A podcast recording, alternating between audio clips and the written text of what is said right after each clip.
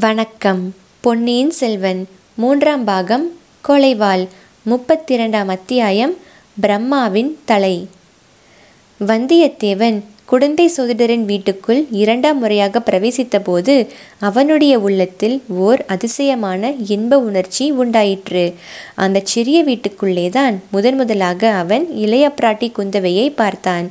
அவளுடைய செந்தாமரை வதனத்தையும் வியப்பினால் விரிந்த கரிய பெரிய கண்களையும் பார்த்து திகைத்து நின்றான். அவளுடைய தேனும் இனிய தீங்குரல் அவன் செவியில் விழுந்ததும் அங்கேதான். இந்த நினைவுகள் எல்லாம் அலைமோதிக்கொண்டு அவன் உள்ளத்தில் பொங்கி வந்தன. அவற்றினால் அவன் செவிகள் இனித்தன. உள்ளம் இனித்தது. உடல் முழுவதுமே இனித்து சிலிர்த்தது. சோதிடர் அப்போதுதான் மாலை வேலை பூஜைக்கு ஆயத்தம் செய்து கொண்டிருந்தார். இவனை பார்த்ததும் வா அப்பனே வா. வானர் குலத்து வல்லத்தரையன்தானே என்றார். ஆம் சோதிடரே உம் ஜோசியம் முன்பின்னாக இருந்தாலும் உம்முடைய ஞாபக சக்தி பிரமாதம் என்றான் வந்தியத்தேவன். தம்பி சோதிட சாஸ்திரம் பயில்வதற்கு ஞாபக சக்தி மிக அவசியம். கிரகங்கள் நட்சத்திரங்கள் தசைகள் புக்திகள் யோகங்கள் இவை லட்சம் விதமான சேர்க்கை உள்ளவை.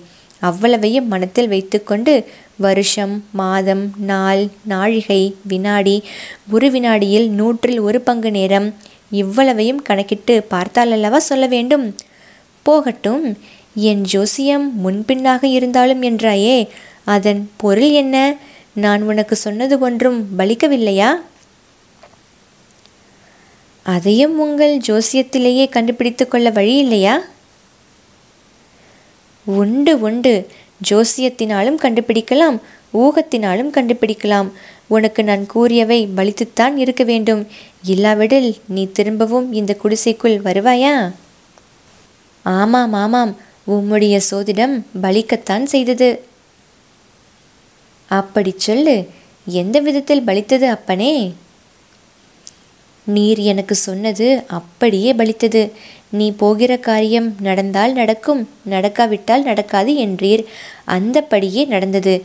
நடந்தது என்று நான் சொல்வது கூட பிசகு. என்னை கண்ட உடனேயே ஓட்டம் பிடித்து ஓடிற்று. தம்பி நீ பெரிய வேடிக்கைக்காரனாய் இருக்கிறாய் உண்மையான வார்த்தை. நான் வேடிக்கைக்காரன்தான். அத்துடன் கொஞ்சம் கோபக்காரன். இந்த குடிசைக்குள் வரும்போது கோபத்தை வெளியில் மூட்டை கட்டி வைத்துவிட்டு வர வேண்டும் அப்படி செய்யலாம் என்றுதான் பார்த்தேன். ஆனால் உம்முடைய சீடனை வீட்டு வாசலில் காணவில்லை. கோப மூட்டையை திண்ணையில் வைத்தால் யாராவது அடித்துக்கொண்டு போய்விட்டால் என்ன செய்கிறது என்று உள்ளே கொண்டு வந்துவிட்டேன். உம்முடைய சீடன் எங்கே சோதிடரே? போன தடவை அவன் என்னை வாசலில் தடுத்து நிறுத்த பார்த்தது அப்படியே என் நினைவில் இருக்கிறது. இன்றைக்கு ஐப்பசி அமாவாசை அல்லவா? அதற்காக அவன் கொள்ளிடக்கரைக்கு போயிருப்பான். அமாவாசைக்கும் கொள்ளிடக்கரைக்கும் என்ன சம்பந்தம்? கொள்ளிடக்கரையில் காளாமுகர்களின் மகா சங்கம் இன்று நடைபெறுகிறது. என் சீடன் காளாமுகத்தைச் சேர்ந்தவன்.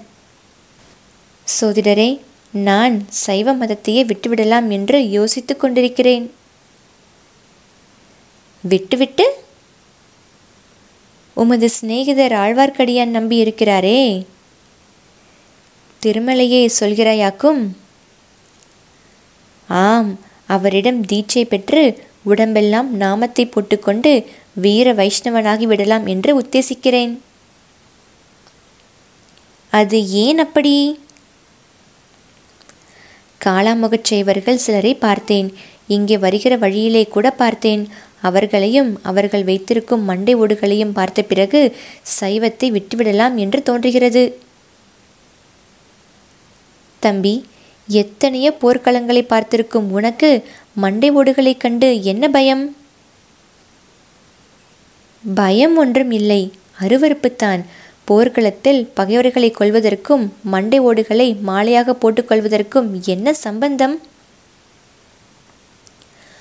உன்னுடைய எஜமானர் ஆதித்த கரிகாலர் வீரபாண்டியனுடைய தலையை விட்டு எடுத்துக்கொண்டு வந்து ஊர்வலம் விடவில்லையா?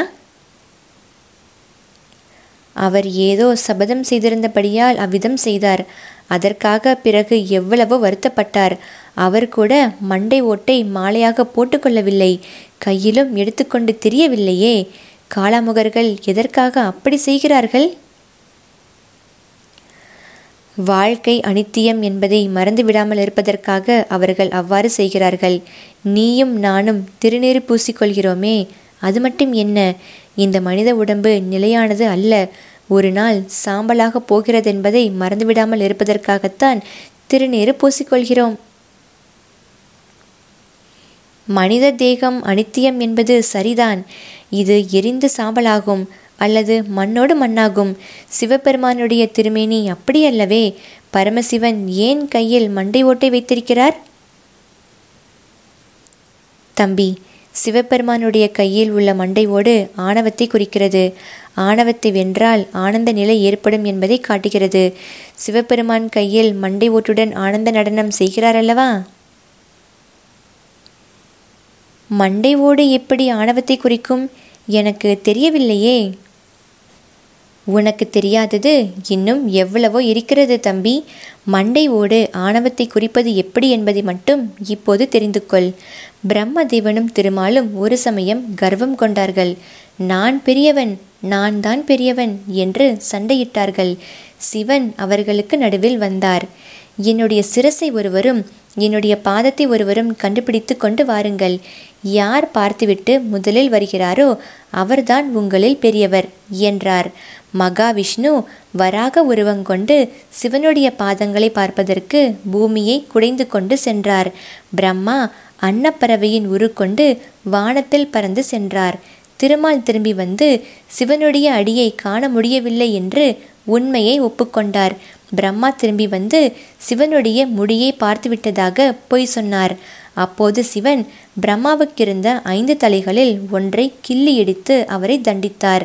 ஆணவம் காரணமாக பிரம்மா சண்டையிட்டு பொய் சொன்னபடியால் அவருடைய தலை ஆணவத்துக்கு சின்னமாயிற்று. வந்தியத்தேவன் எதையோ நினைத்து கொண்டவன் போல் இடியிடி என்று சிரித்தான். என்னத்தைக் கண்டு இப்படி சிரிக்கிறாய் தம்பி? ஒன்றையும் கண்டு சிரிக்கவில்லை. ஒரு விஷயம் நினைவுக்கு வந்தது. அதனால் சிரித்தேன். அது என்ன விஷயம்? ரகசியம் ஒன்றுமில்லையே. ரகசியம் என்ன? பிரம்மாவை தண்டித்தது போல் என்னையும் தண்டிப்பதாய் இருந்தால் குறைந்தபட்சம் பதினாயிரம் தலையாவது எனக்கு இருந்தால்தான் சரி கட்டி வரும். அதை எண்ணித்தான் சிரித்தேன். அத்தனை பொய்கள் சொல்லியிருக்கிறாயாக்கும்? ஆம் சோதிடரே அது என் ஜாதக விசேஷம் போலிருக்கிறது. பொன்னியின் செல்வரை சந்தித்த பிறகு உண்மையே சொல்வதென்று தீர்மானித்திருந்தேன். ஒரு தடவை ஒரு முக்கியமான உண்மையையும் சொன்னேன். அதை கேட்டவர்கள் நகைத்தார்கள். ஒருவரும் நம்பவில்லை. ஆம் தம்பி காலம் அப்படி கெட்டு போய்விட்டது. இந்த நாளில் பொய்யையே ஜனங்கள் நம்புவதில்லை. உண்மையை எப்படி நம்ப போகிறார்கள்? உம்முடைய ஜோதிடத்தின் கதியும் அப்படித்தானாக்கும்? சோதிடரே இளவரசர் அருள்மொழிவர்மரை பற்றி நீர் கூறியது நினைவிருக்கிறதா?